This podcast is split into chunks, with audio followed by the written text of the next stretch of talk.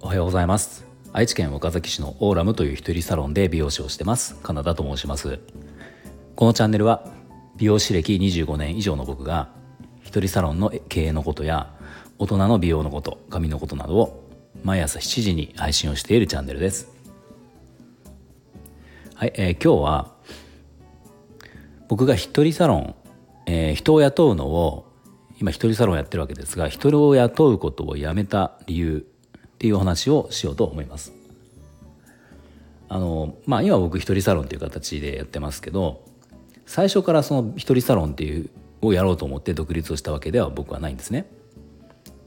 最初はあの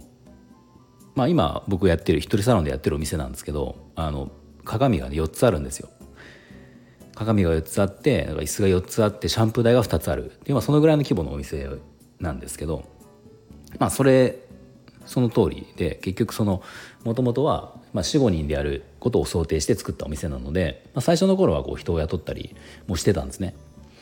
でそのまあいろいろこうやってる中で結局途中からあもう僕はその人を雇うのをやめて一人サロンという形で、えー、ショーをこの先やっていこういこうって決めた、まあ、時がまああるわけなんですけど、まあ、それにそうなった理由なんでそういうふうにしたかっていうことをちょっとお話しするんですが理由がこう僕は2つあるんですね。で1つはえーと、現代の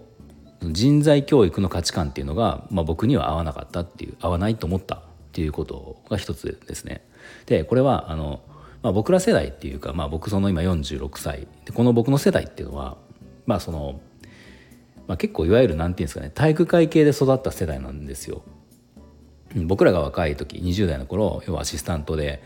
こう、ね、仕事を覚えてる頃っていうのはもう完全体育会系っていうかまあ、上下関係はもちろんだしその、まあ、上下関係は今もあるかもしれないけどパワハラ今パワハラって言われるよほどあの、うん、あのまあ、残業とかもそうだろうし、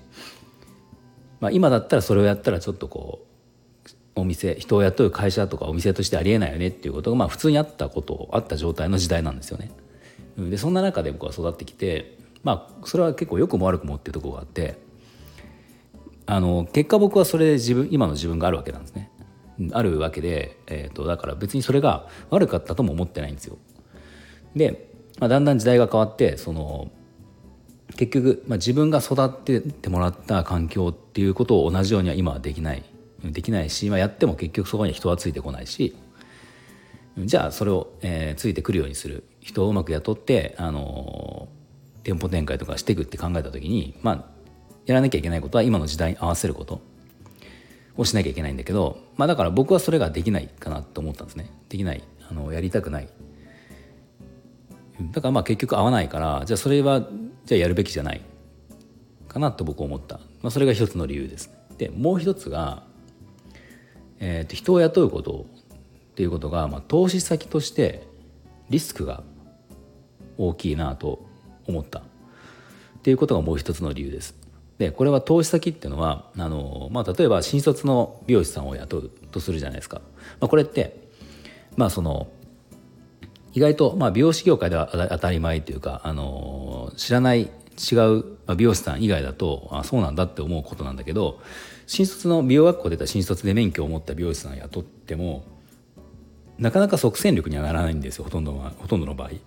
だからまあそのその人がそのスタッフあ美容師さんが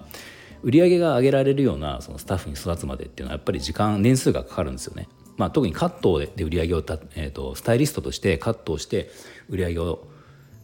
が、えー、出せるようになるには、まあ、やっぱり1年 2, の2年とか、まあ、もっとかかるんですよ。で結局その間っていうのは先行投資になるわけですね。もちろん給料をお支払いするわけだしそのまあ売り上げ上げられないって言ってもそのお手伝いしてもらうわけだから当然給料は発生するわけじゃないですか。でも売り上げはなかなか増やすことができないっていうのがまあ結構現状であ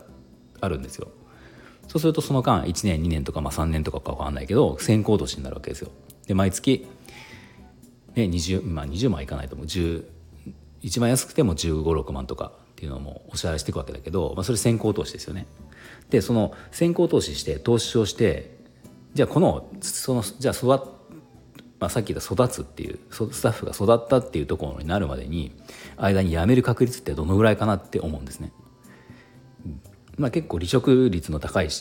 職業って美容師さん美容師って言われますし、まあ、実際僕は今まで見てきた、まあ、自分のところのスタッフもそうだったし自分があの、まあ、どっかのお店に、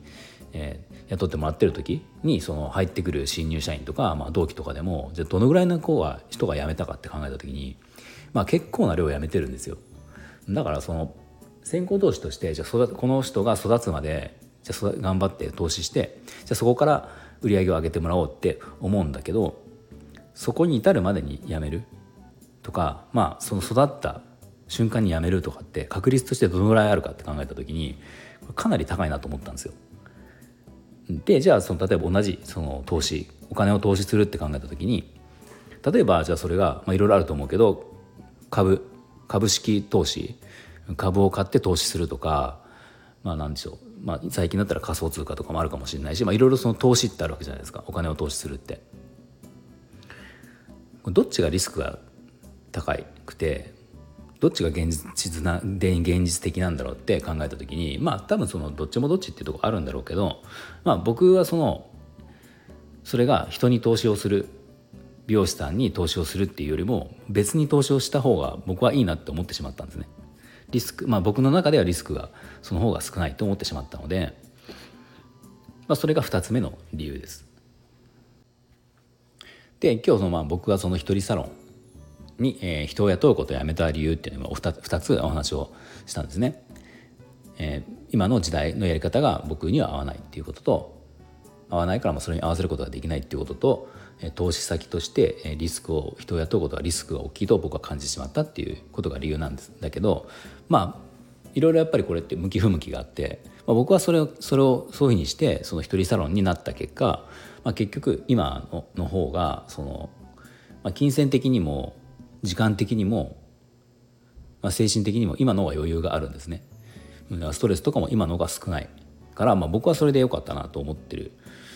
わけなんですけどまあ、ストレスを感じるそのポイントとか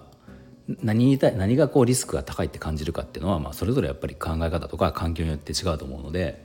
まあ、要は言いたいのはその無理にその時代に合わせるとか、まあ、逆に言ったらその、ね、お店を大きくしていく店舗を増やしていくっていうことをゴールに考えたら、まあ、そこはある意味こう妥協というか、まあ、妥協っていうか分かんないですけど自分が今まで経験してきたことを一旦そこはまたこう何て言うんですか塗り替えて、えー、やんなきゃいけないっていうことをしなきゃいけないんだけどまあそれをするのも一つだし僕みたいに、まあ、それを逆に言ったらやりたくないからじゃあもう人を雇うのはやめるよっていうのも一つの方法なのかなと思います。はい、では今日の内容が少しでも参考になりましたらいいねボタンフォローをぜひお願いします。で今日も最後まで聞いていただきありがとうございました。